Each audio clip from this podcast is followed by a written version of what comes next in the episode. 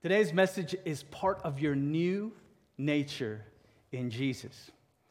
So, if you are a child of the living God, I'm going to talk to you about one piece of your DNA.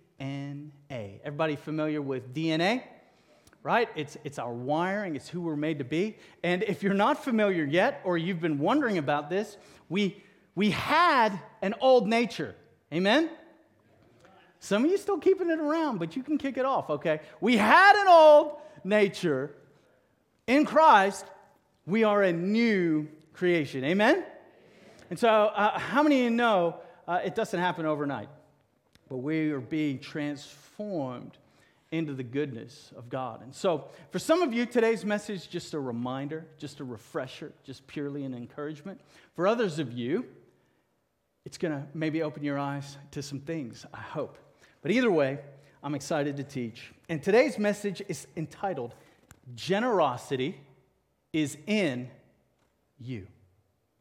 Generosity is in you. We're going to cover a few different passages, but my hope today at the end of the day is to encourage you and equip you to walk with generosity. Proverbs chapter 11 verse 24 through 25. This is the message translation. It's a bit like a commentary by a pastor, Eugene Peterson.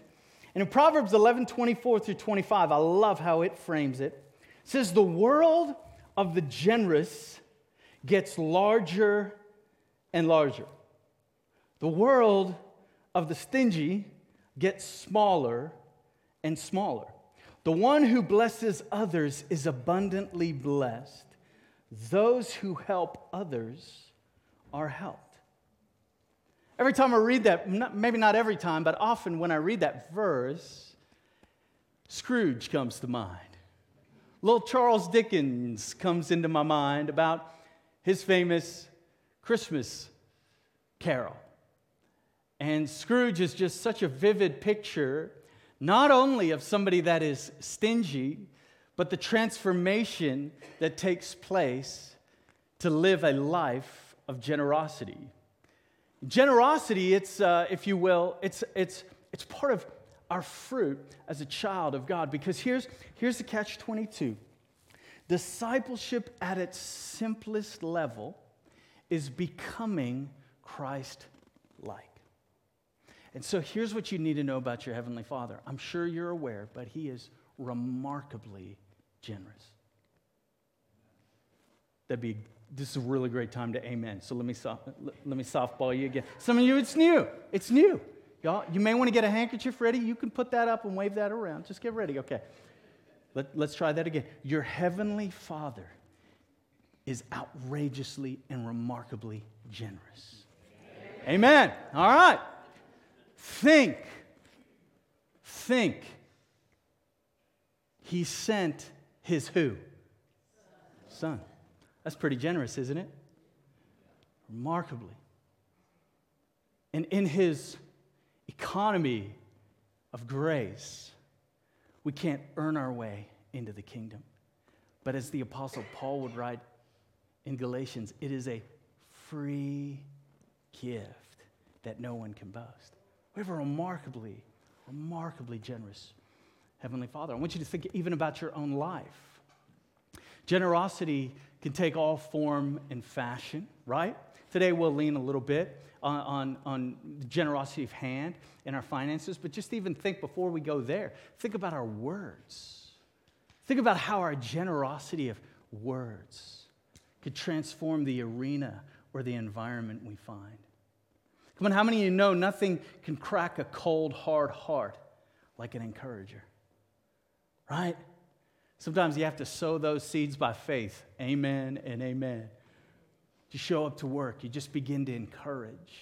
Slowly over time, that encouragement grows seeds, begins to bear fruit in our lives. And a lot of times I'll find myself discouraged, a little disappointed. There's a habit I picked up about 10 years ago text myself into encouragement. And what is that? It's generosity. So I want you to try it. Not right now. Don't get on your you don't have to be on your phone. When you're bummed out, you're feeling isolated, you're feeling borderline depressed, grab your phone, pick 10 people, and just tell them something nice. Promise you, you'll begin to lift. You'll begin to shift. It pivots from what isn't happening to what can happen. And that's generosity, generosity of spirit. In fact, I want to give you some biblical precedents from the Old Testament here, some biblical precedents. So, in the Old Testament, in a nutshell, we get the story of God through the people of Israel. And from the outset, God is wiring within them generosity, not wiring within them stinginess or selfishness, but wiring part of their nature, which here's what's crazy we believe is wired into us. That before sin and fall and doing all that stuff we did, when we were created, we're created in God's image. And I even, as wild as it may seem, believe we've got that DNA running through our veins.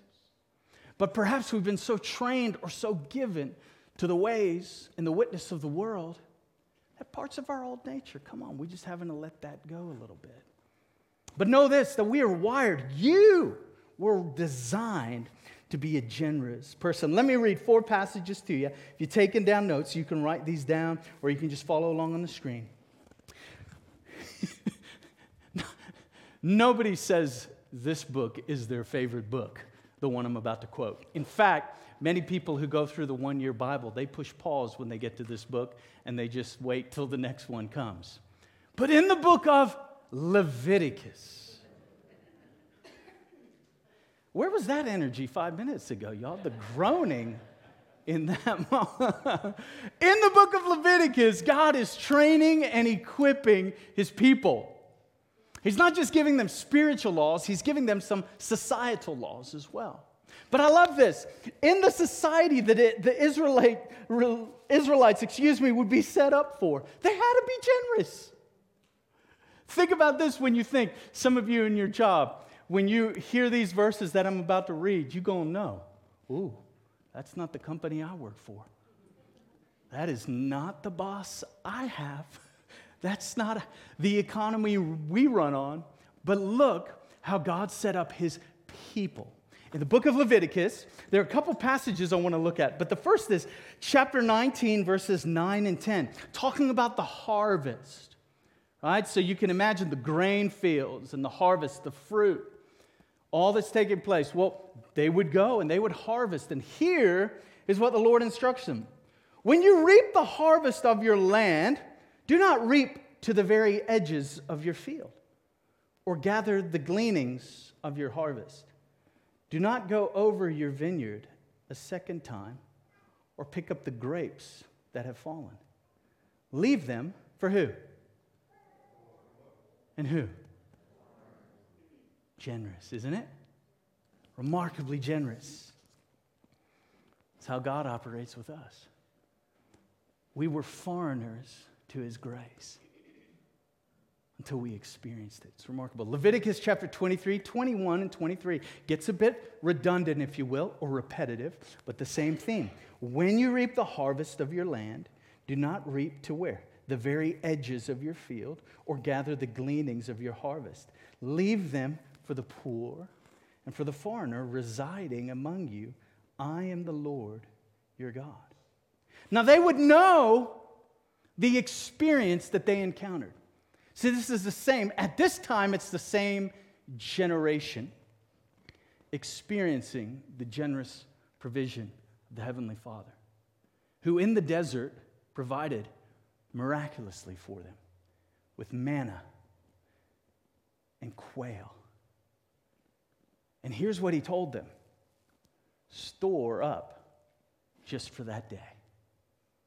And then the day before the Sabbath, store up two days provide enough. So they had been trained in this. And now they're on the cusp from entering into the promised land. And God says, hey, when you get there, you're going to have overflow. You're going to be provided for. You're going to be in a wealthy situation. The land, it's flowing with milk and honey. But here's the thing don't consume it all. Be generous. Live generous. Deuteronomy 15, 7 and 8. If anyone is among your, or if, excuse me, if anyone is poor among your fellow Israelites in any of the towns of the land the Lord your God has given you, do not be hard hearted or tight fisted toward them. Rather, be open handed and freely lend them whatever they need.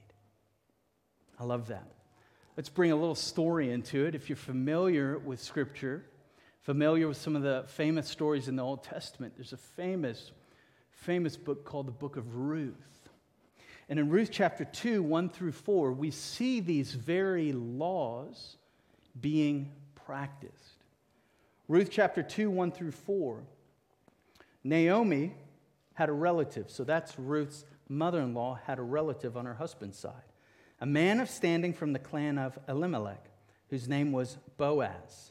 And Ruth the Moabite said to Naomi, Let me go to the fields, here it is, and pick up what?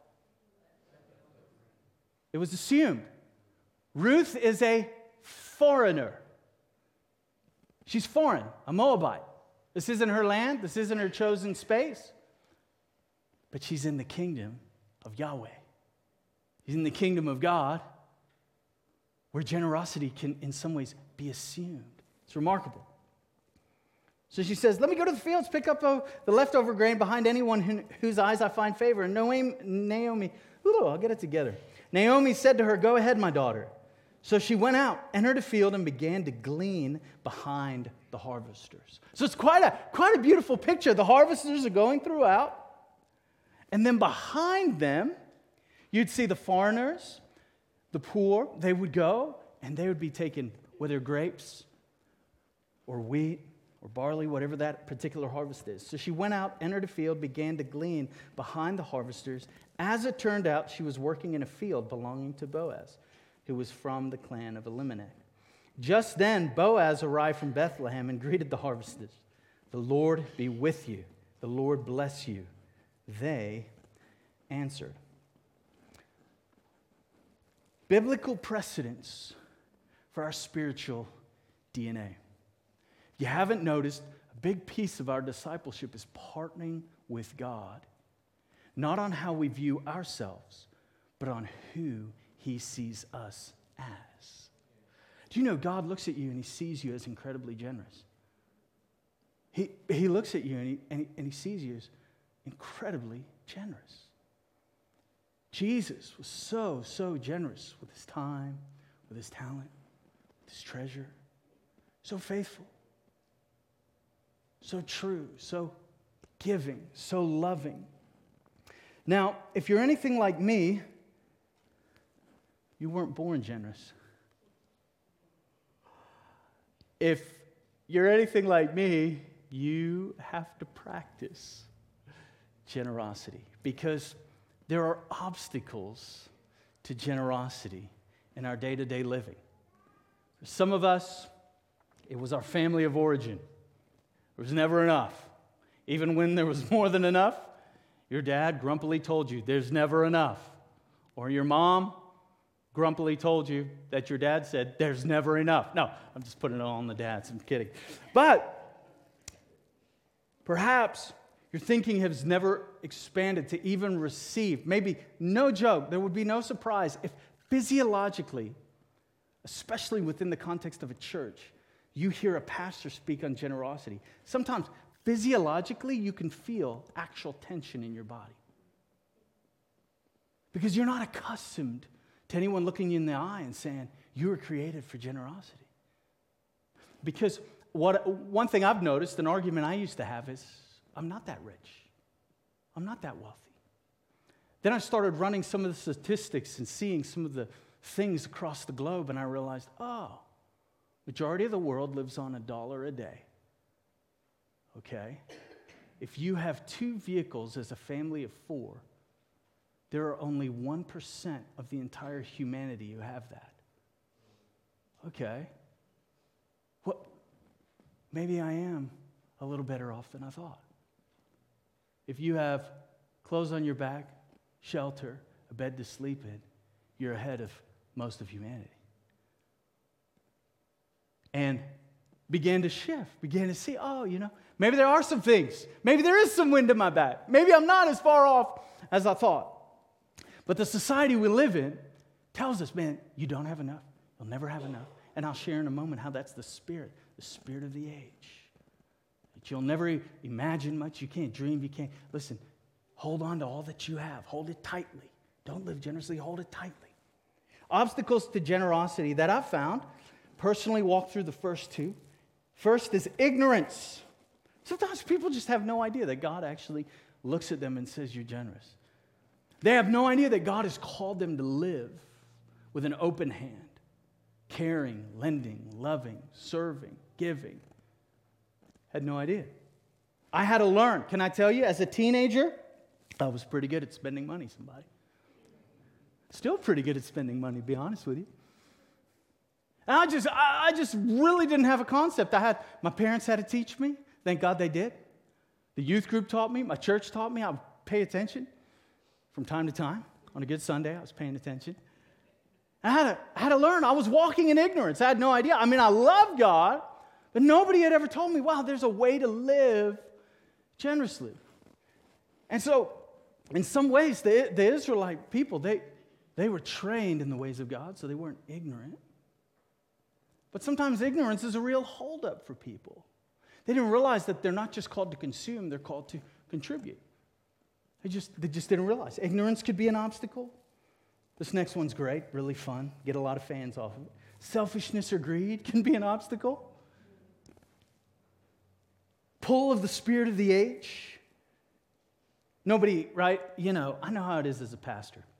They're two people's favorite topics to talk about family and finances. People love when you get involved with their family and with their finances. They get really excited when they invite all their friends to church, right? Right, tongue in cheek. All right. But here's the deal there's been seasons, there's been moments in my life, just, you know, we encourage that listening prayer, sitting with God, leaning in and, listening. There's been times He's just pierced my own heart with selfishness, the temptation to greed. And listen, if you're like, man, why are you t- teaching on this? Well, Jesus taught on this more than heaven or hell. It was one of his favorite topics generosity, because he knew it's also one of the biggest areas the enemy cripples the soul. Budget restraints. Maybe you have considered generosity, but you got some budget restraints. Amen. We've all experienced that. Maybe you've not crafted or intentionally created a, a, a budget that can bless. Those who were in the growth track today in our 201, you heard some of our financial parameters. We live by the 80 10 10 rule. If you're familiar with Dave Ramsey, that's the basic principle. It's not always easy, it's not always basic in one's personal life, but it's that 80 10 10 principle 80%, 10% saving, 10% giving. Maybe budget restraints. You're like, ah, can I do a 98 one and one? Sure, start somewhere but it's a be- beautiful setup. Or maybe for some, I've heard this. Sometimes you want to participate, you want to give, but the debt got so high. Can I tell you? God's grace is so great. His grace is so great. He can help you with that debt. Promise. Trusting in Him, beginning to navigate life His way can be remarkable. So, laid a bit of the foundation. I want to equip us now to be a people that align with generosity. Generosity, think of that. Aligning with generosity. If you think about alignment, you think about your vehicle, every once in a while you begin to drift. Can happen to any of us, can happen to me. Sometimes we, we, we don't even intentionally drift, but we just kind of, ooh, I'm drifting the way of culture. So what do we do? We just realign. Paul would encourage Timothy. Timothy would encourage the church.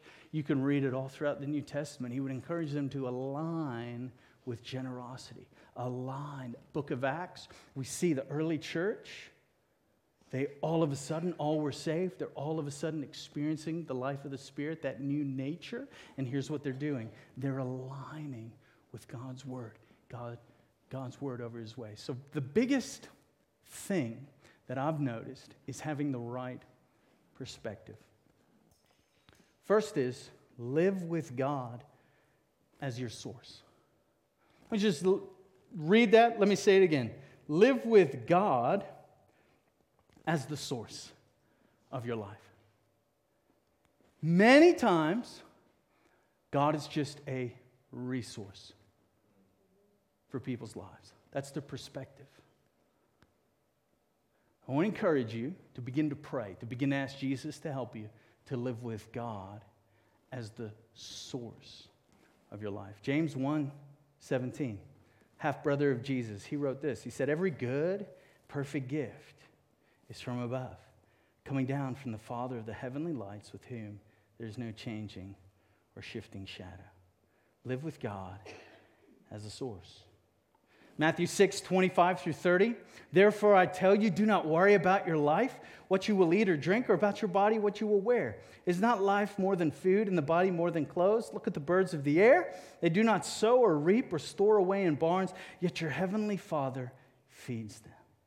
Are you not much more valuable than they? Can any one of you, by worrying, add a single hour to your life? Why do you worry about your clothes? See how the flowers of the field grow. They do not labor or spin. Yet I tell you that not even Solomon in all his splendor was dressed like one of these. If that is how God clothes the grass of the field, which is here today and tomorrow is thrown into the fire, will he not much more clothe you? Not to you, but to the people at the time, you of little faith. Okay, maybe a little bit to you and to the people at the time. You of little faith. Live with God as the source. Can I be honest with you?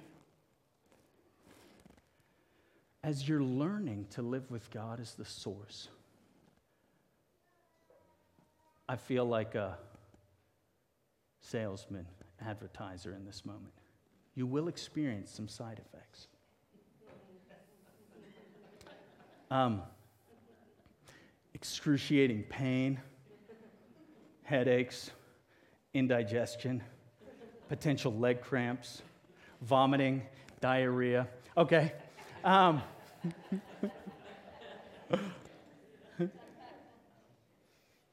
amen.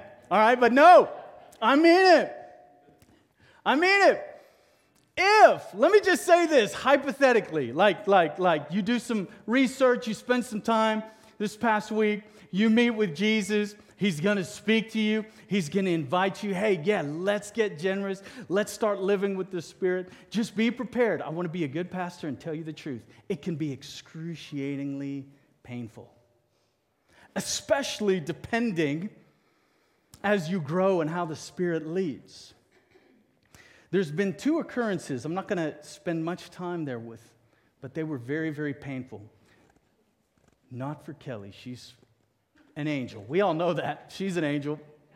And uh, I'm not a fallen angel, but um, uh, sometimes I can get hangry. Anyhow, I remember two times.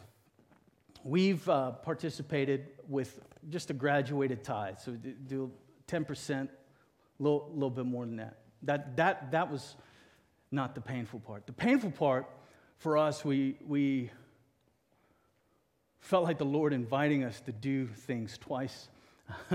I, I know there will be more times, right? So, um, twice though, we experienced some painful things. One was I was listening to a message called The Key to Revival by a pastor named Bill Johnson out of Bethel in um, the Pacific North, Northwest.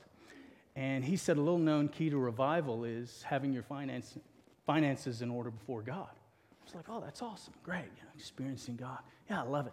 Well, I'm tracking through the whole thing. And I turn, I'll never forget this. I'm running. Not, not running away from God. I just run. So I'm running. It's like a workout, listening to it. I'm jamming. And this overwhelming sense of his presence, overwhelming just nudge, felt like he say, man, give away one of your cars. Right, exactly. So um, I was running and I was like, man, I sure get some strange impulses when I'm running, you know? so I started, started running and um, go back home. And, you know, that's great as a husband, you know, like, hey, that's exciting news. Your, your wife is going to be thrilled, you know? uh, or your husband will be thrilled. So, this is how the interchange went. I came back home. We were moving something onto the patio. Uh, you know, us men, we always know the best time to bring things up. So, um, I was like, man, babe, I was really listening to this, this message. You know, this, it was interesting. And uh, started sharing about it. And she's like, yeah, well, you know, we do that, we do that. Yeah, I know, I know, I know. But, but I feel like God wants us to give away the car. And um, she, in that, the first time, she was like, nah, that's not the Lord. I was like, you're right, you're right. You know, a couple weeks ago, a couple weeks ago, we talked about having five friends, and Kelly is wise counsel every time. So I was like, man, that's great. So, no kidding, I processed for a little bit, and I was like, you know, that was impulsive. Thank the Lord, you know, for listening to your wife and being in agreement. Amen.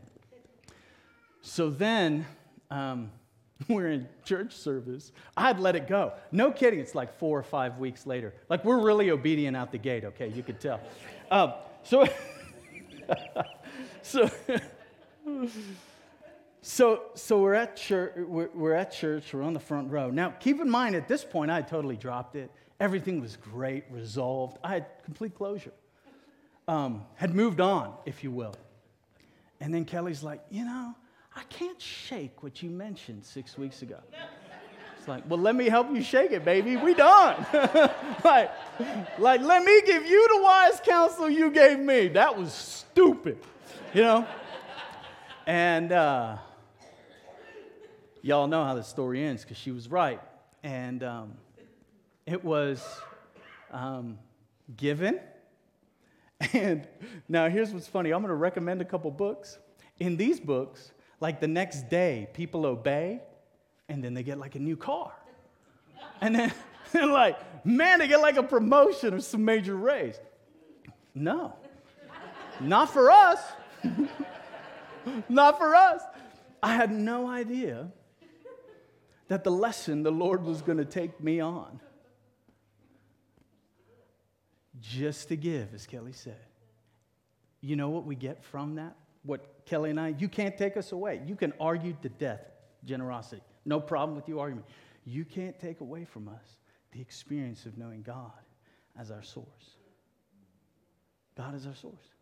He didn't. He did not bring us a car. Isn't that a great argument for, hey, give your car away? Like, he did not. He did not. But what we got, what we got was inexchangeable in exchange. We had the car paid off, by the way, so don't get any ideas if you're like, man, we've been looking for what to do with this vehicle, honey. Let's give these people the loan. No, we had it paid off. So, we, but can I tell you, it was, uh, it was difficult for me, especially. Kelly had no resentment. She had no bitterness. Her expectations were, man, we just obey. I was the one who had to process resentment, bitterness, My, my expectations were sorely missed. But God's so gracious that when He invites you into something, it's a journey, not just a moment. And so He began to heal some places over my heart. And actually, through the launching of Hillside, not only the launching of Hillside, but the transition from Destiny, where we served for 10 years and still my pastor, the blessing upon blessing upon blessing is mind blowing. Still no car, but the blessing upon blessing upon blessing has been remarkable. There's probably something in your life that it's an invitation. It's an invitation. It may be a letter you need to write. Just sensing this right now. Maybe a letter you need to write. Maybe a email you need to send. Maybe an old boss you need to call. You left on bad terms. And you need to call back. You say, I don't need to call back. But just the Lord, if you listen to him, he may invite you to do that to keep the generosity flow going. He may ask you, may invite you to do something excruciatingly painful. Can I tell you? It could be the best decision you make. I often tell people, you know, let's increase, you know, I want to increase my faith. I want to, I want to be all God wants me. Okay, let's get real practical. You want to increase your faith. Where are you putting most of your faith? most of the time, most of us put most of our faith in finance and in resources. God invites us to see Him as the source. Then we move into the second part. It's kind of captain obvious, but if God is the source, what are we? We're a steward. We're invited to live as the steward of God's resourcing us. Amen? So we begin to position ourselves, and now you see how freeing that can be, just even in our own perspective. Oh my goodness, okay, God's the source. Now we're the resource. That's how the kingdom of God has always existed. The promise to Abraham, the, the father of our faith hey, I'm going to bless you abundantly. You're going to be a blessing to all of creation. It was a generous blessing. Adam, or not Adam, Abraham just had to wait about 25 years. You ever notice God's not in a rush, right? But He's going to teach us, He's going to grow us, He's going to strengthen us. We're on a beautiful journey. Live with God as the source, live with yourself as the steward. Beautiful, beautiful picture.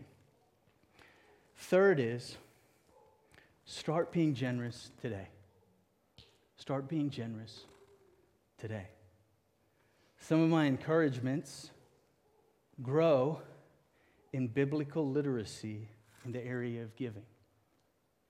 Begin to grow in it. In our um, growth track that we have, um, actually, several of you today, we're just in our 201. Our 201 growth track class is set up. It's got a lot, it's kind of like a good buffet. You, we cover a lot of different topics, but one of the areas we, we, we cover is our governance, uh, the overseers, our elders, and then also our financial parameters. Well, we give you a free gift. At least we think it's a gift, not a thorn in your side. It's a, it's a gift, I hope. But it's called the Generosity Ladder. And it's written by Nelson Searcy, and it's very practical. He just says you can, you can begin being generous. Sometimes we have an amount in our mind, and until our budget hits that amount, we're just going to keep things going. No, you can begin generous, like I said 98%, 1 and 1%. Just because you may not be able to tithe, may not be able to sacrificially give, doesn't mean you have to withhold being generous. Feel nervous giving to a church? I'm okay with that. I don't think you should be, I'm just okay with that. So I encourage you pick a missions organization. One by One Ministries, who we support as one of our global missions, start with them. Remarkable. You begin to be generous, begin to express this. Watch what God begins to do in your life. At the very least, here's what happens to your faith kind of like a good stock, starts trending in the right direction. That's what happens for our faith. Starts, starts going. Like, well, I didn't see that happening. I know, that's why I told you. It's incredible. You can begin. Begin to read the prophets in the Old Testament. See how they called forth Israel. Man, be generous, live generous. Know that God's your provider. Israel had lost sight of how good of a heavenly father God has been. Heaven forbid, I do this on time from time to time. I lose sight of how good heavenly father we have. You can start today. I'm going to read. I know some of you I've read enough. But I'm going to read another recommendation. This is a crazy book recommendation, okay? This is a life changer. For those of you that are here for the first time, I didn't write the book. All right.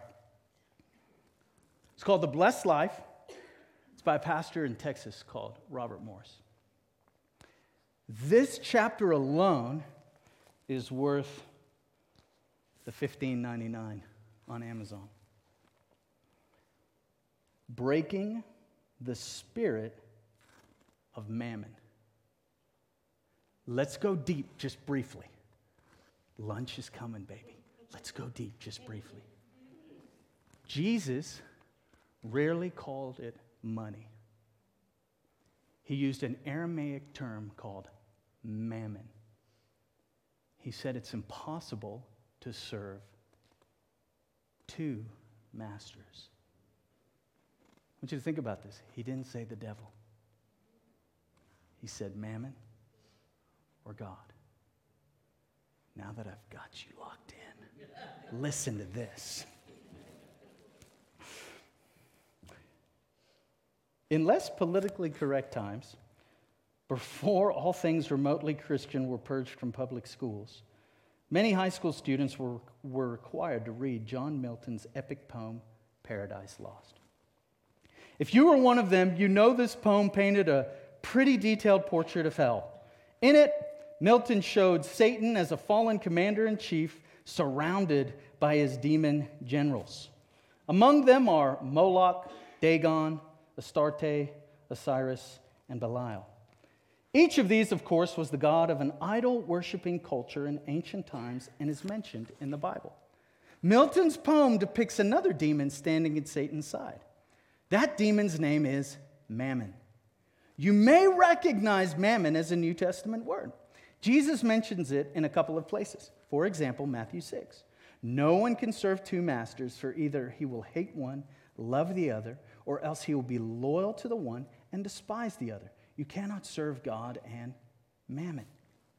After reading this verse, you can see why Milton would lump a demon named Mammon in with all those Old Testament idols. Jesus clearly suggests that it is possible to serve Mammon instead of serving God. But he goes even farther. Jesus states it is impossible to serve both at the same time. He says that you will love the one and hate the other. You will be loyal to one and despise the other. According to Jesus, there's no middle ground, no half and half. Mammon apparently is a jealous God. Jesus certainly makes a striking contrast between the Spirit of God and the Spirit of Mammon. But just what is mammon? Mammon is an Aramaic word that essentially means riches. And apparently, the Assyrians got the concept of a god of wealth from their neighbors, the Babylonians. Babylon was a city founded on pride and arrogance. You remember the Tower of Babel in Genesis 11. At its heart, here it is, zone in with me. At its heart is an attitude that says, man doesn't need God. We're self sufficient.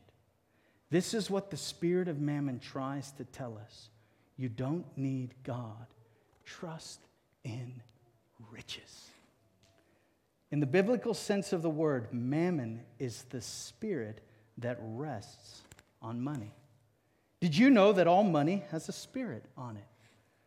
It either has the spirit of God on it or the spirit of mammon. Money that is submitted to God and his purposes has the spirit of God on it which is why it multiplies and cannot be consumed by the devourer. I'm convinced that money has been, when money has been submitted to God, wealth that is devoted to serving Him rather than trying to replace Him is blessed by God. In a very real sense, God's Spirit blesses it. On the other hand, money that is not submitted to God has the spirit of mammon on it by default.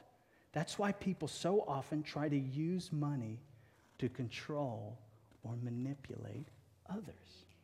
It's why people think money can bring them happiness or fulfillment. Mammon is basically the spirit of the world. And then he ends that chapter by saying, and that spirit is a liar. You're welcome.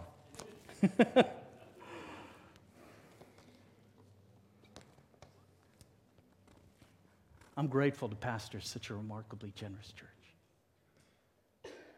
I'm blown away week in and week out, month in, month out, year upon year, your incredible generosity. Today's message, though, wasn't about you in the church. The first time I've shared on generosity or finances in almost a year and a half. Why did I share on it? Very simply, felt like the Holy Spirit asked me. If you've been around Hillside for a while, this isn't my favorite topic. But I realize the longer I pastor, I begin to realize the pull of mammon over people's lives. So, my encouragement to you today, very simply, very practically, is in your prayer time this week, if you're fasting with us, continue fasting praying, asking the Lord, Father, here's a simple prayer Father, help me realign to live with you as the source of my life. And I've already forewarned you 15 minutes ago, it can be excruciatingly painful. But can I tell you? Jesus invites us to live what's called the abundant life. The abundant life is not material resources or wealth, it's that close proximity to heaven and to the presence of God invading our lives. It's how God's economy functions generosity of spirit, generosity of heart, generosity of hand is all deeply connected to generosity with our finances. I want to encourage you. Maybe there's an area God's inviting you. Maybe, like I said earlier, it's an email, it's a letter, it's something that may just be holding that door from opening. Let's be prayerful this week and let's follow the invitation of Jesus to live generous, to love deeply, to serve others. Some of you this week will get a giving report. You're going to be encouraged. It's going to, I, I think it'll be, it was surprising to me, so it's really good. On our outreach and mission dollars. I want you to think about that. When you receive that, you made that possible. You've influenced and affected other people's eternity through your giving. Can I tell you? You've stepped into generosity, and here's what's remarkable. You are literally, as the word says, storing up treasures in heaven, which are untouchable to the spirit of the age or where moth and rust destroy. But you've helped transform it. And so I, as your pastor, say,